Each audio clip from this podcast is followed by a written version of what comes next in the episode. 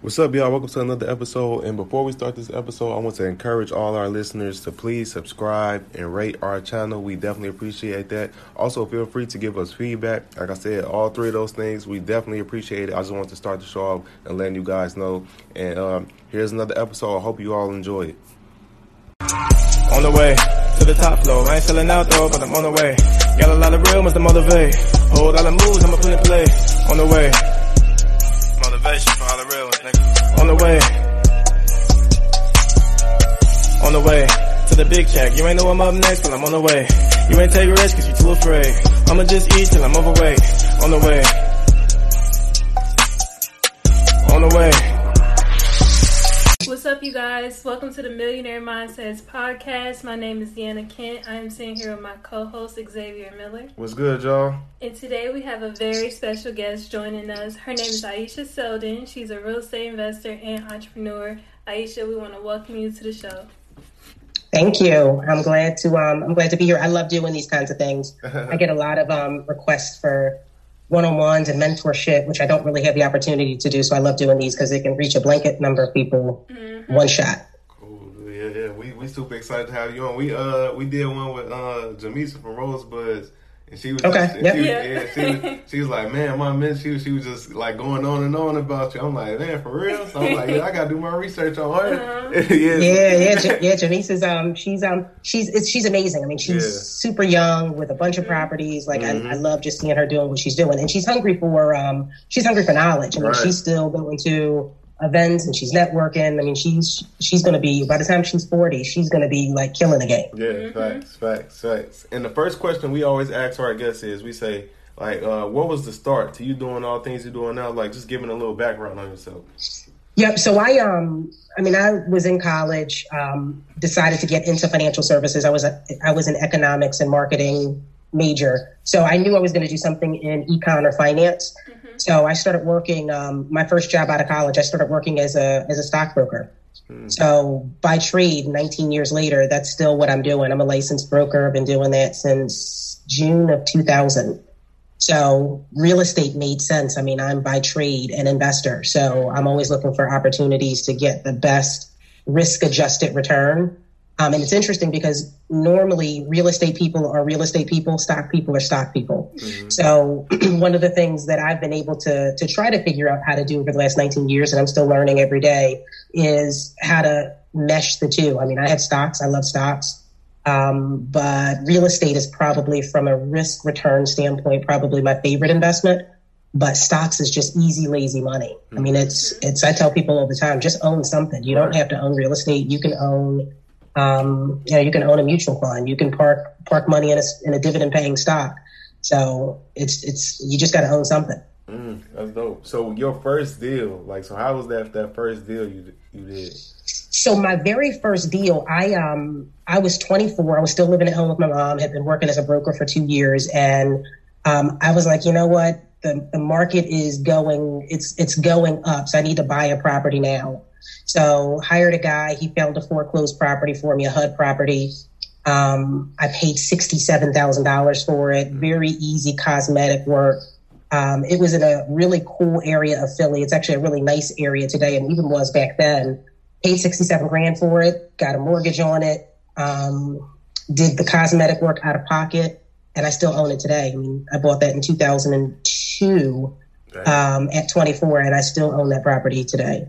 Wow, so that's That's dope. That's dope. That's dope, and that's that's a very. I'm glad you said that because that's a very interesting thing. How you still holding on to it. So what's the what's the mentality you have behind it? Because a lot of people like they get into real estate and it's all about flipping right now. That's everybody. That's like seeing what everybody want to do is just flip, flip, flip. And our mm-hmm. mentality since we got in, it's always been to buy and hold, like to just to get that money forever instead of just trying to get some quick bread. So, my favorite, and I believe probably arguably the best investor out there, is a guy named Warren Buffett. right. And, I mean, I'm sure you guys have heard of Warren Buffett. Um, Warren Warren's whole time is forever. Now he's usually talking about stocks, but um, in my mind, when I approach real estate, I'm like, if this guy's talking about a whole time of forever with stocks, why wouldn't I apply the exact same philosophy towards real estate? So the good thing is I did hold on to that property because because I bought it in 2002 and, and and I bought another property in 2004, another rental property in 2004.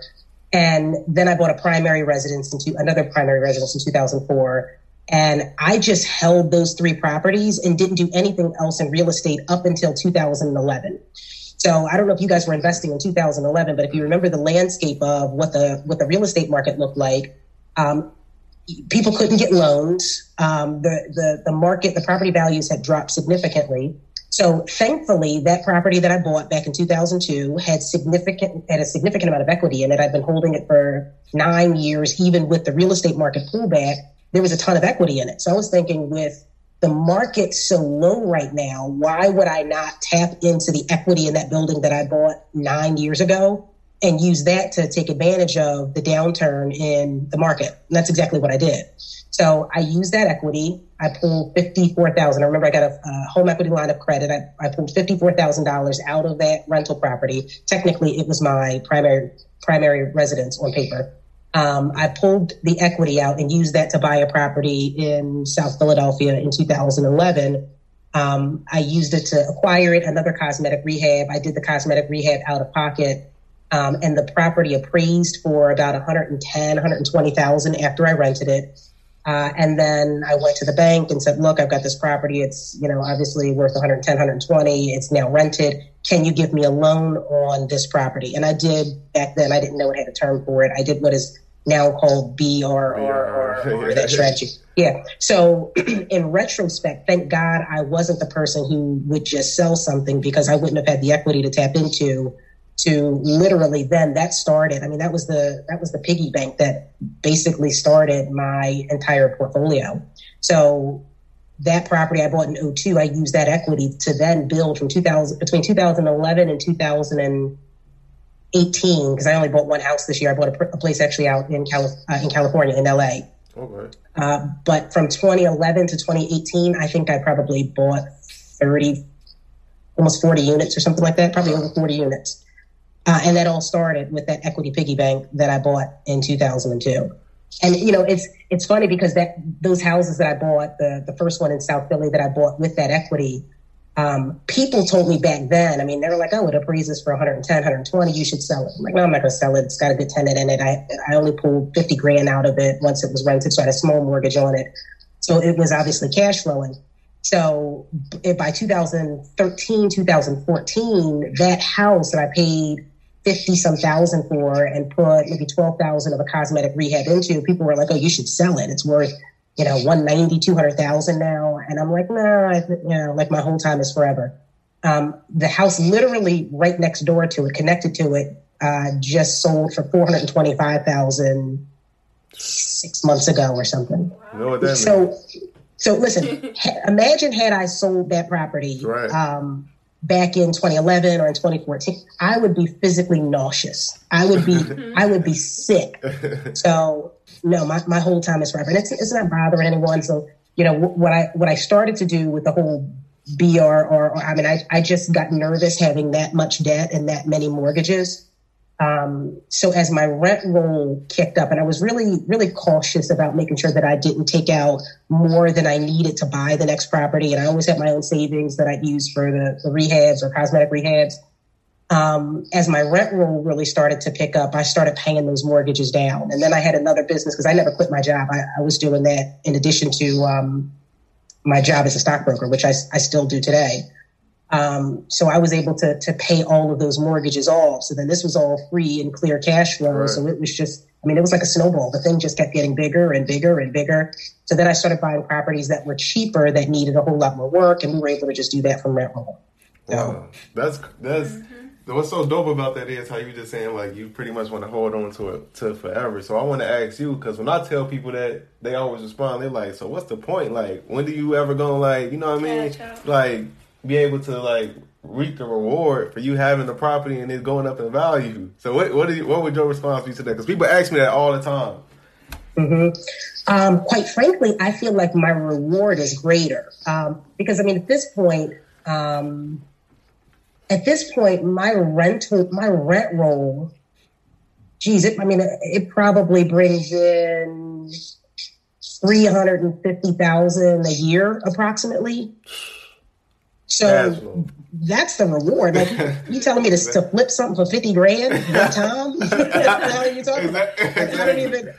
I, like I don't even think that they quite understand what right. a reward is. I mean, mm. sure, I could flip something today and make fifty thousand or sixty thousand, um, but why on earth would I do that? You know, it's it's I'm I'm just adding to the bucket. I mean, this is this is right. a long game. This is not about a quick fifty thousand dollar check or a quick seventy thousand or a quick hundred thousand dollar check because once you cash that check, you ain't getting it no more. It, it's over, and then you got to keep working. You got to keep flipping. You got to keep dealing with contracts. You got to keep, mm-hmm. you know. Ultimately, I can put this thing on autopilot if I want. I can either sell all my all my units and buy a hundred unit building or whatever whatever it is I want to do. Get a property manager and just sit in my little place in LA and collect checks, or I can be as active in it as I want to. Mm-hmm. Um, the thing, the thing people need to realize is um, real estate is a very cyclical business. It's very cyclical. So the, the, the, you get while the getting's good. And it's been really, really good for the last 10 years, 11 years or so. Um, it's not always going to be this good. And people who, um, you know, flippers become what they hate when the market downturns, when the, the music stops and they're holding a flip that they can't sell, they become landlords anyway. Mm-hmm. So the reality is it's, it's, if it is a long game, I just want, I just want a thousand dollars every single door. You want to give me a thousand dollars a month every single door. I'm good playing that game because that's a, that's a that's a good long game. It's facts. That's for real, for real. So, so how many how many properties do you own?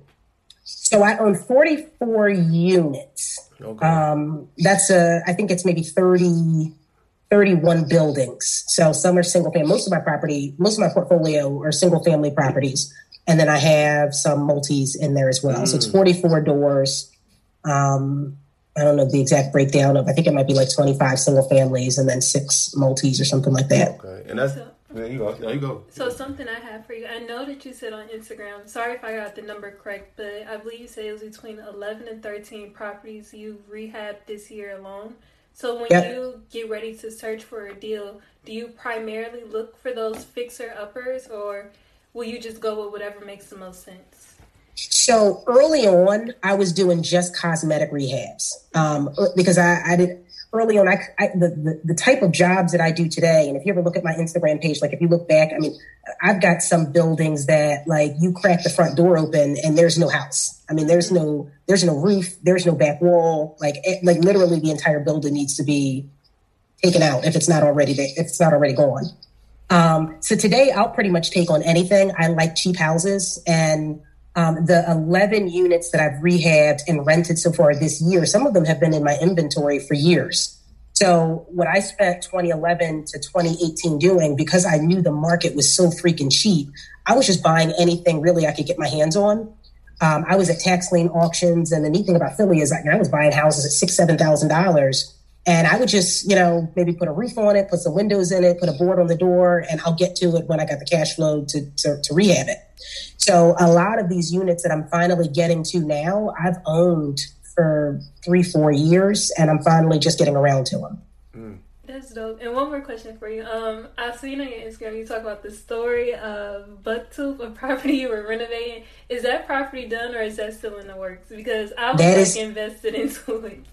That is um that is still in the works. So Bucktooth was um that's that's that's going to be by far the most expensive rehab that I've ever three bedroom rehab I've ever done. I mean, it's um that that's one heck of a project, and, and the reason it's take, taking so long is the city just won't let me be, be, great. I mean, I would have run through that building, demoed it, rehab, built it back up in a very short period of time, but the city is um they're obviously making us take all the extra precautions on it. In fact, they're even making me put a sprinkler system in this property. I mean, it's a single family three bedroom house, and I've got to put a sprinkler system in like you would a multifamily uh, property, and it's only a two story building.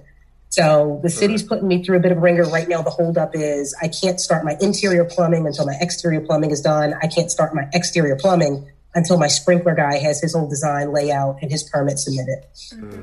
So that's what I'm currently waiting on. I'm waiting on my sprinkler guy. Okay, that makes sense. And something something I want to ask is because you mentioned how most of your properties are single families, and I'm like that's really interesting because you are, it's like always two different sides of the fence. You hear people say, you know, I don't really mess with single families. Then you got people say, oh, I, that's what I do. So, like, what's your mindset on that? Because I think, like, at the end of the day, a good deal is a good deal, no matter it's a multi-unit or a single family. So, what's your perspective? I, I 100% agree. Um, right now, I'm only um, the last, I'd say, probably four buildings I bought, which were all 2018. They were all multifamilies. I'm not really, I'm not really that much interested in buying new single families. Okay. Um, but the ones that I have, I mean, I, I, have got a, I've got a lot of respect and love for single family properties. I mean, they're, um, they're more liquid. So if, if and when I want to sell them, I can sell them to either an owner occupant resident or I can sell them to an investor. So they tend to sell quicker. And also tenants tend to stay longer. Mm-hmm. You know, my apartments, tenants are like, you know, they're, they can't really grow families there. So they tend to leave faster single families tenants stay longer. So, and I hate turnovers. Mm. You want to say something? Uh, and something else I want to bring up was uh, you good, you good. I know you talk about uh, like buying in the in the hood a lot, and that's something that we kind of talk about as well, and with something that we do. So, like, what's your like reasoning and perspective on it? Um, I mean, I don't know how well you you guys know the Philly market, but I mean, Philly Philly's got some rough rough patches but the best returns are in the hood. So I'm totally comfortable. I mean, I'm from South Philly. I'm from the hood. So if you have the appetite for the, the, the risk, do it. You'll get a much better return.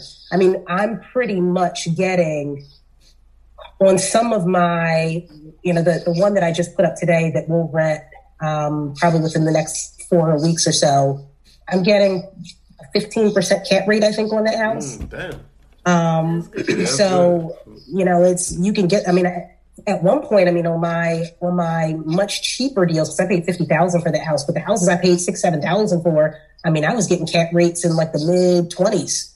I mean, at one point, I had a rule like if if I don't make my money back in five years, if I'm not getting at least a 20 percent cap, I'm not buying it.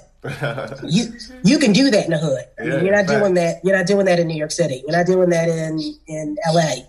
So you'll get a much better return. It's, it's, it's always so interesting to me that people, you know, when people say, I'm investing in real estate and I'm hoping to get a 6% return. It's like, go park your money in a mutual fund for 6%. Like, why would you, why would you deal with all the things that we have to deal with, with contractors, tenants, and all this other stuff for 6%? Yeah. Yeah, that's that's that's a good perspective to have on it. That's, that's, we see it the same way, pretty much trying to buy. Like you said, you don't get, you don't get no returns like you do in the hood. Like you get mm-hmm. no returns at all. Yeah, and something else uh, I want to ask you. You, I, I seen you said something on Instagram. You were saying how like it's just dope how uh like your tenants children could see that you look like them. And I'm like, damn, mm-hmm. that's that that's real to me because like I know how when I was when uh, when I was coming up, we used to have this tenant and she was black. And that was like the first. I'm like, damn, that was that kind of open. I remember seeing her like, damn, she owned this building. That's kind of dope. Yeah. So, yeah. Listen, that's that's that's huge. You know, because just I mean, representation matters. Right. You know, it's it's. I, I'll never forget our landlord, Mr. Mitch, who looked nothing like us. And you know, when you when when you put in a kid's mind, like the person that owns the building, the person that you pay rent to, um, is is a white man or you know or a white woman, like they they look nothing like you. You know that that plants seeds early. You know, on the on the flip side, when I see my tenants' kids, and, and some people, it's it's so amazing how people on social media take things the wrong way. Like, you know, well, your tenant should own a home. Like, not everybody's going to own a home. Right. You know, exactly. maybe the mother's not going to own a home because for whatever reason, maybe she doesn't want to, or for a variety of different reasons. But um, for her children to then see as as five and six year olds or ten year olds that our landlord, the person who owns this building, looks like me. I can own a building. You know, right. it, that that little seed alone um, can change generations. Mm. So I think I think it's I think it's huge. I mean, I know a lot of people use property managers, and, and that's okay.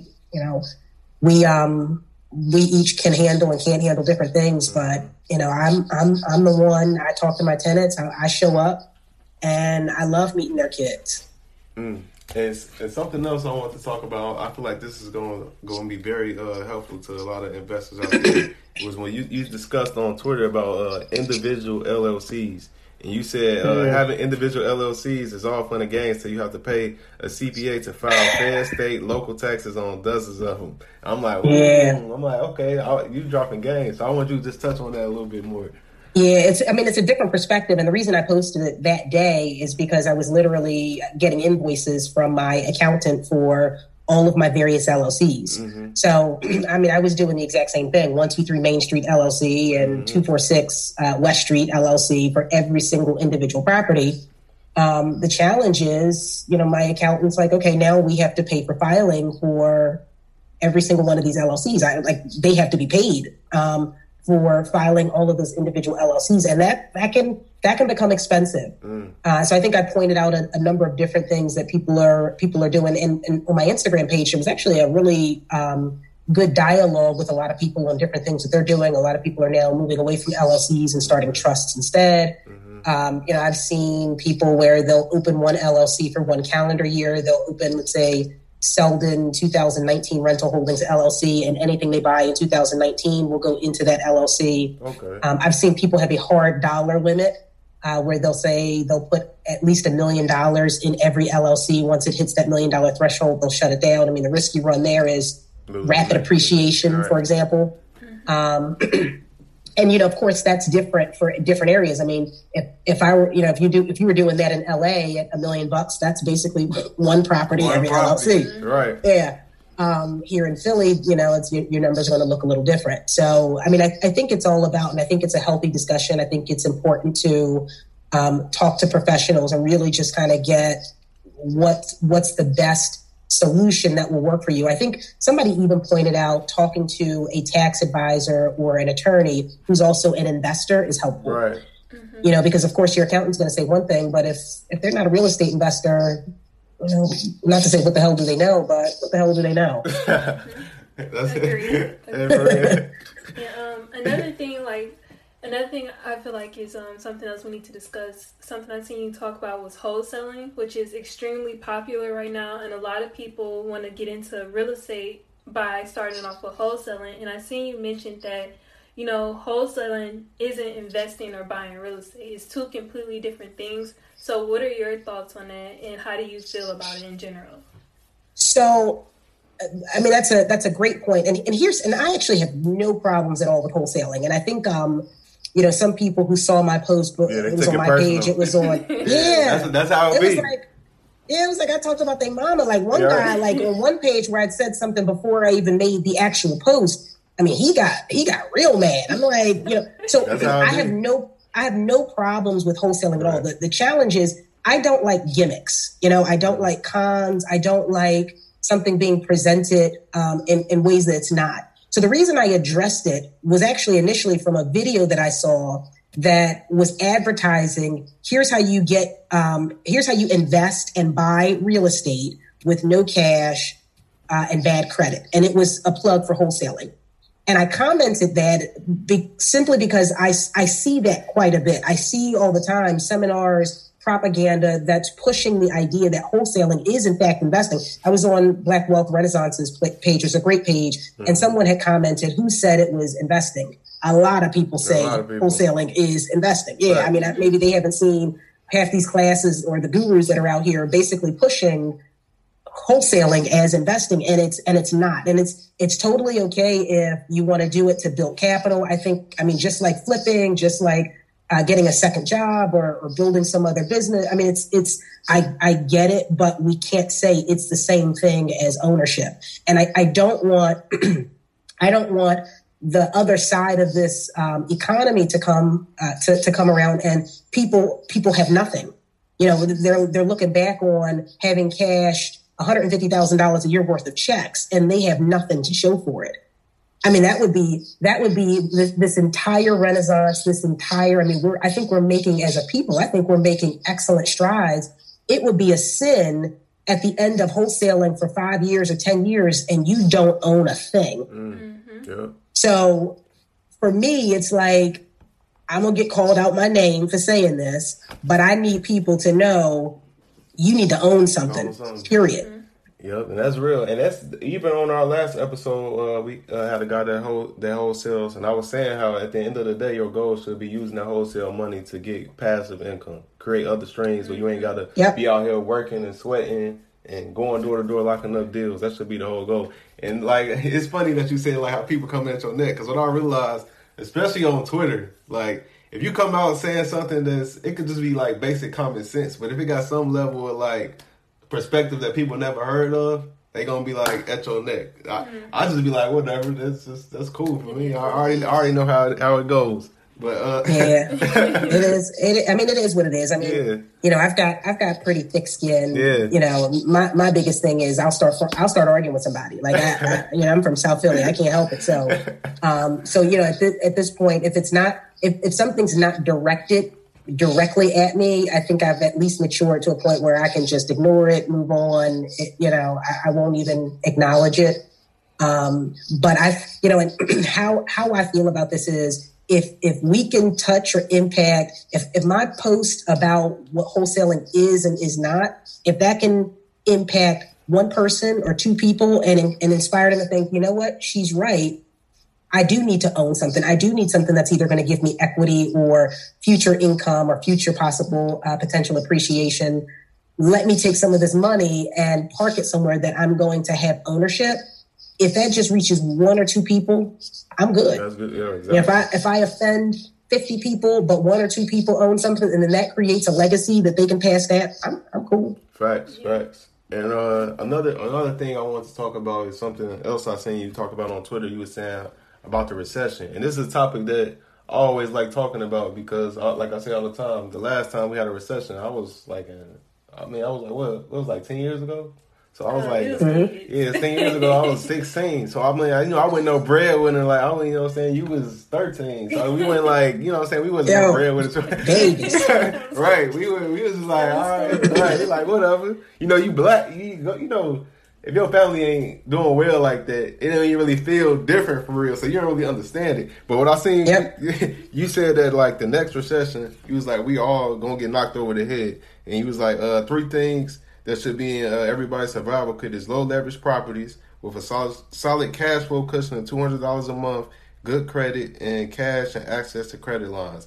And I'm like, damn, that's that's real. That's like something that we always talk about. We just say when we get into deals, worst if it's the worst case scenario, we can't handle it, we don't do the deal. So and- Yeah. and, we don't over leverage ourselves. But I just want you to go into that a little bit more.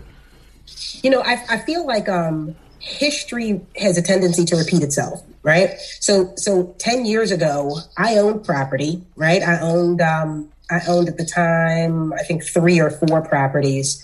Um, back in 2008, 2009, like right before the the, the big recession, um, the Great Recession. I also owned a stock portfolio. I had a, I had a, a, a business. So I lived how bad things got. You know, I, I bought, in fact, here's a, here's a great example. I bought a property in 2007. So that was like the very peak of the market. I paid 319,000 for it. It was a house I lived in, a condo I lived in. Paid 319 for it in 2007. I could probably sell that thing today for maybe 210,000. Right? So imagine if I had gone ham and bought like 10 of them things. So it's rented it, it's rented right now. I lose because it's got a condo fee and it's got high taxes. It was a new construction condo, very lovely place. Um, but it's in a high tax area and it's got a condo fee. I lose about 400 a month on it, right?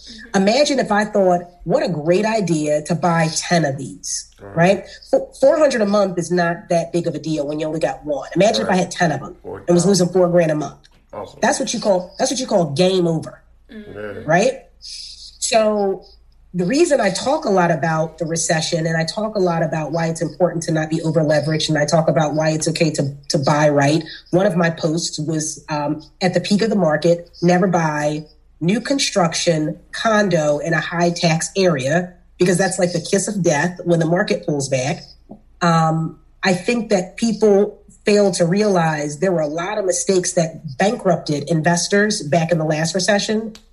And you can pinpoint all the mistakes that they made. Over leverage is one of the big mistakes that a lot of investors made. You know, they were pulling out 80, 85%, and some investors were getting like these bogus appraisals pulling out, you know, closer to what is actually about 100% of the actual value. And then the market pulls back, and a lot of investors lost their shirts. You know, because when suddenly they're losing two, three hundred dollars a month on a property, it's that's fine if it's one, but if you bought 20 or 30 of them, mm-hmm. it's a wrap. It's, it's, it's game over. It's that's just go ahead, just go ahead and file that chapter seven, chapter eleven. Just go ahead and file it. Good luck next time. And that, man, that's that's crazy because that's so real. Like you, mm-hmm. I feel like a lot of people, and I don't want to like speak on it from a from a bad point of view on it, but I feel like a lot of people that's probably gonna happen because I see a lot of people just just just taking out a lot of loans just, just to get in the yep. real estate. It's like damn, when that when yep. the market crash, it's a and you know the crazy thing is, it's a lot of young people who didn't um, who didn't go through the last right. recession, right. and then they like when I say something like "don't over leverage, don't pull more than sixty max seventy percent out of that building," they look at me like I'm crazy. Like, what the hell do you know, old lady? All right, good luck. Let me know how that works out for you. Mm-hmm. So, you know, having lived through the recession, um, you know, and, and I, I, I, will say, um, in their defense, I guess. Uh, I don't think that the next recession will be as bad as the last one. Mm-hmm. I don't think most Americans even quite realize. Sorry, I'm in downtown Philly; it's a little loud, but um, I don't think most Americans realize how close our economy was to actually collapsing uh, with the subprime lending crisis back in 2008. So I don't think that the next recession will be as bad. But I mean, if you're yanking out a ton of equity and your cash flow margins are really tight, you can have some problems still. Big problems. That's right. Uh, Very easily. Yeah. I know you mentioned like a common thing for people in real estate and stocks is usually you're either all in real estate or all in stocks. But we like to preach it's better to diversify your portfolio. So with a possible recession, how important do you think it is to have your portfolio diverse in that sense? So it's funny that you say that because my, my point about my post was really about the fact that if you own real estate and if you own stocks, if a recession hits, you can get knocked over your head. I mean, if you own stocks, right. Most stocks are going to get hit. If you own real estate, your real estate's going to get hit. Um, you know, if you're if all of your income is one business and it's let's say real estate related, you also will get knocked over the head. I mean, you know, that's why people preach about having multiple streams of income because if you're if 100% of your revenue is entirely real estate related and we have a recession, I mean, think about you know if you if your if your number one job is all wholesaling there weren't a lot of wholesalers that survived the last recession. Mm-hmm. I couldn't find one wholesaler back in 2011, but from 2008 to 2011, they all starved because investors couldn't get. I mean, who who's giving you who's paying your assignment fees if you can't even get investors that can uh, buy the properties because they can't get credit? Banks froze credit. Mm-hmm. So I mean, you I mean, cash investors were were were winning, but there cash investors were far and few between. So uh, yeah, that's why I, I, I preach a lot about having ownership because if you're if you're 100% of your revenue is wholesaling and you don't have any rentals or passive income that's coming in, what are you going to do when investors go scarce? They dry up.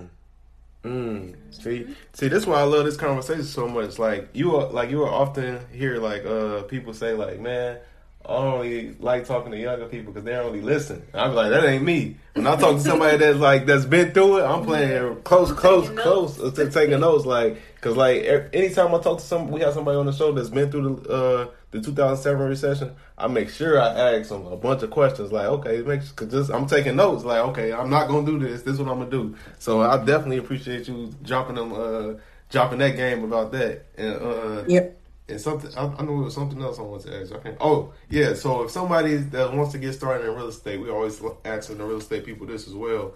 What would be your advice for someone that's starting at uh, ground zero? So I get that question a lot, and um, you know, a lot of people usually come to me when they come to me with that question. In fact, I just got one right before I jumped on the call. I happened to look at my DMs, and a guy said, "How can I get into real estate with no cash and bad credit?" Mm. And I said, "You don't. You don't. You don't. Right? Yeah, you you don't. Um, you know." Basically, you need to fix your credit and go raise some capital. So, if that looks like wholesaling to raise your capital and pay off some things that are on your credit report, do that. If that's go starting a business that you're more interested in, if you're not interested in wholesaling, go do that um, I think the thing about, and, and this is there, it's like that step that a lot of investors or would be investors miss. is that foundation piece, which is the discipline that it takes to acquire capital and to make sure that your credit your credit score is high. So, because we all know that once that rent roll starts coming in, and once you got a lot of equity in the building, if you didn't, if you skip that foundation step, which is acquiring the discipline that you need, you end up making bad decisions right? So if you get a big check because you flip the property or you suddenly have $100,000 in equity sitting in a piggy bank inside of a property, if you don't have the discipline that it takes that you would have gotten by saving money to build capital and fixing your credit, you're going to pull that money out and you're going to trick off on it. Mm-hmm. Period. Right? right? And then when the market pulls back, you're going to end up losing that property because suddenly you got a too big mortgage on it, your tenant leaves, or it's you know suddenly the roof the roof needs to be replaced and your hot water tank needs to be replaced. You don't have the money to do it because you pulled all the equity out and you were in Miami for six straight months, um, tricking off with the cash. Balling out. yeah, it's. I mean, we we we see it. We see it all the time. And I'm not saying I'm not saying don't have a little fun, um, but I'm saying you got a whole lot of other stuff to do first. Mm, that's deep. Man. That's, I, like- I, ran, I ran into an investor um, not long ago. She um she said, "Look, I really need your help. I'm about to lose uh, a property. It's about to go into foreclosure." And I said, I said, how long has it, has the tenant been gone? I said, you know, like you, you're not getting rent. She said, oh no, I'm getting rent, but I'm about to lose it because the mortgage hasn't been paid. Mm-hmm. And I'm like, well, what you been doing with the rent? Right. And she was like, oh, you know, I had a lot of other stuff coming up in my life that I need to take care. Of. I'm like, that wasn't your money. Right. Like that, that, that wasn't, that wasn't your money to spend. I mean, I think most of us right. lose sight of the fact that for, for 30 years, basically, that's the bank's house. Right. As long as you got a mortgage on it, make sure you have some control, but that house doesn't belong to you. And it's demonstrated by the fact that let you not pay that mortgage long enough, the bank's going to take their house. Literally. So I'm like, so so there was a step that she missed. She missed that step of mm. having the discipline to make sure that that mortgage gets paid because that's not her money. She's basically like a conduit from of taking taking money from one person and handing it over to another. And that's what I do as a as a as a real estate investor. Literally, literally, a tenant PayPal me money. I PayPal that immediately to a contractor because I needed him to do work on some of the property. Mm. Like, you know, I'm basically like funneling, funneling money. She missed that step where the money that came in from her tenant should have gone immediately to that more like that wasn't even really her money. Hell, she if she had a discipline, she should have had the tenant paying the mortgage directly and just got the bills to make sure that or saw the statements to make sure it was paid. Mm-hmm. So I think the challenge is most investors or would be investors miss that early step. And if I had to tell an investor to do one thing first, make sure that foundation is solid. Make sure that discipline is on point. Wow, that's that's so interesting about the, the like the funneling perspective because like that's so true. Even though I never really looked at the looked at it that way because like we just got paid uh fifteen hundred from one of our properties, and as soon as we got paid that, we just paid another thousand to get something fixed on another property.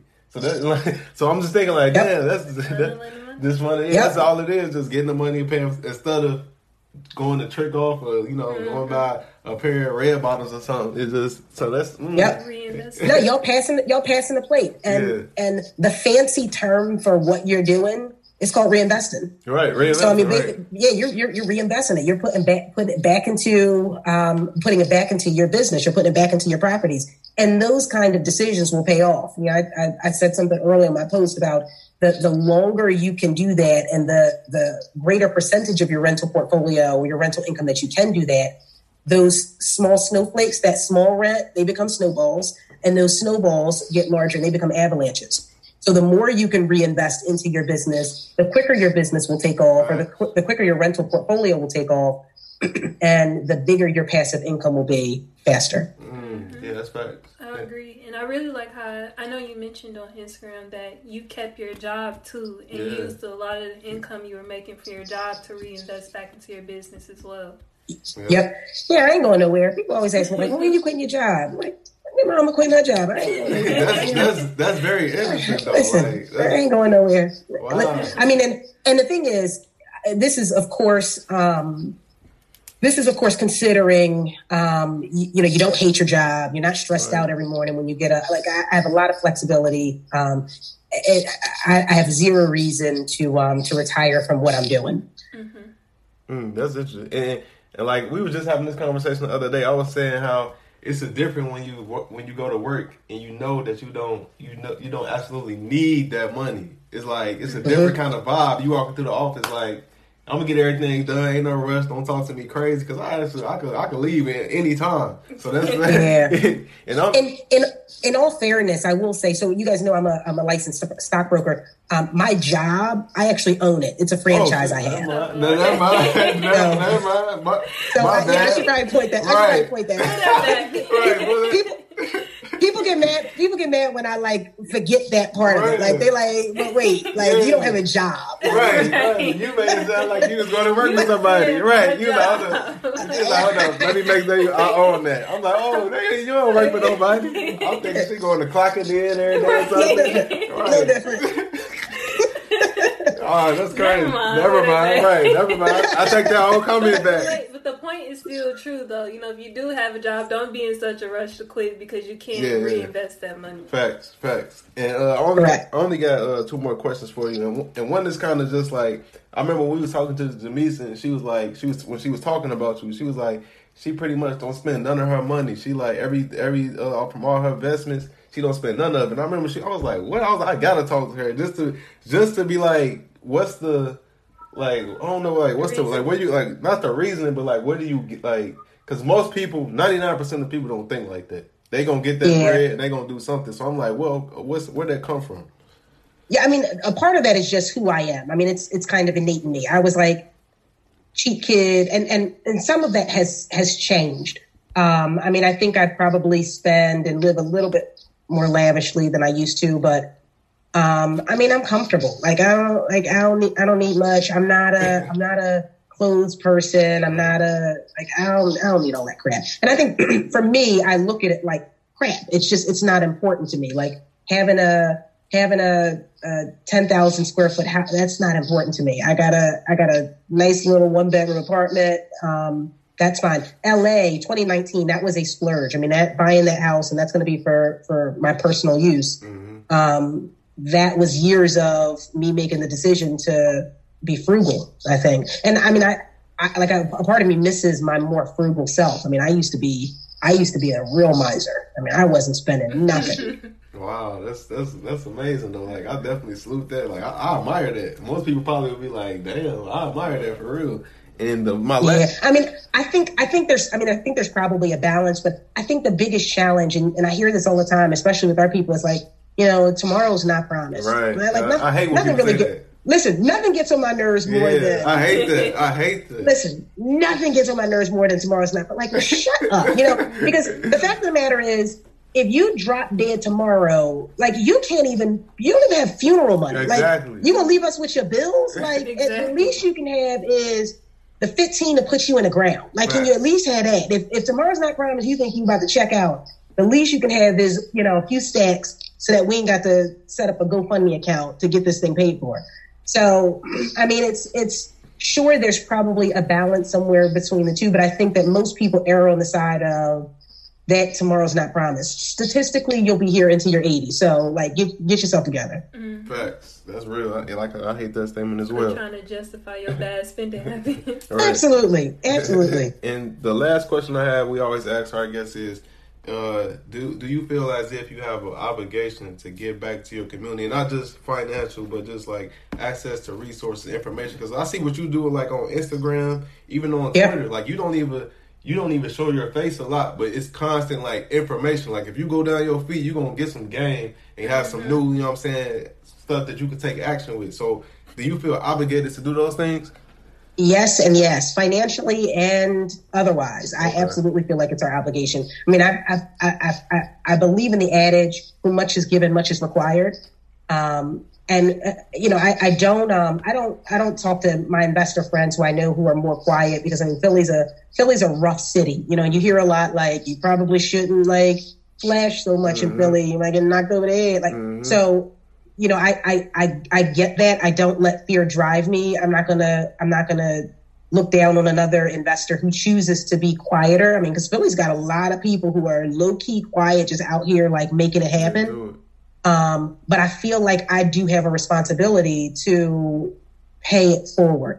because there's so much there's so there's there's so many of us that have never been educated in this area. Like like just we just don't know. I mean i got i got some of the best leadership development um like that you could get in life just as a new as a new stockbroker i mean i got i got access to i mean the harvard business reviews that i went through the case studies i went through the books i was forced to read i mean that was just sheer like God's direction. And like, and now I like, that's exactly why I have this Instagram platform to try to like teach people all the crap that I got.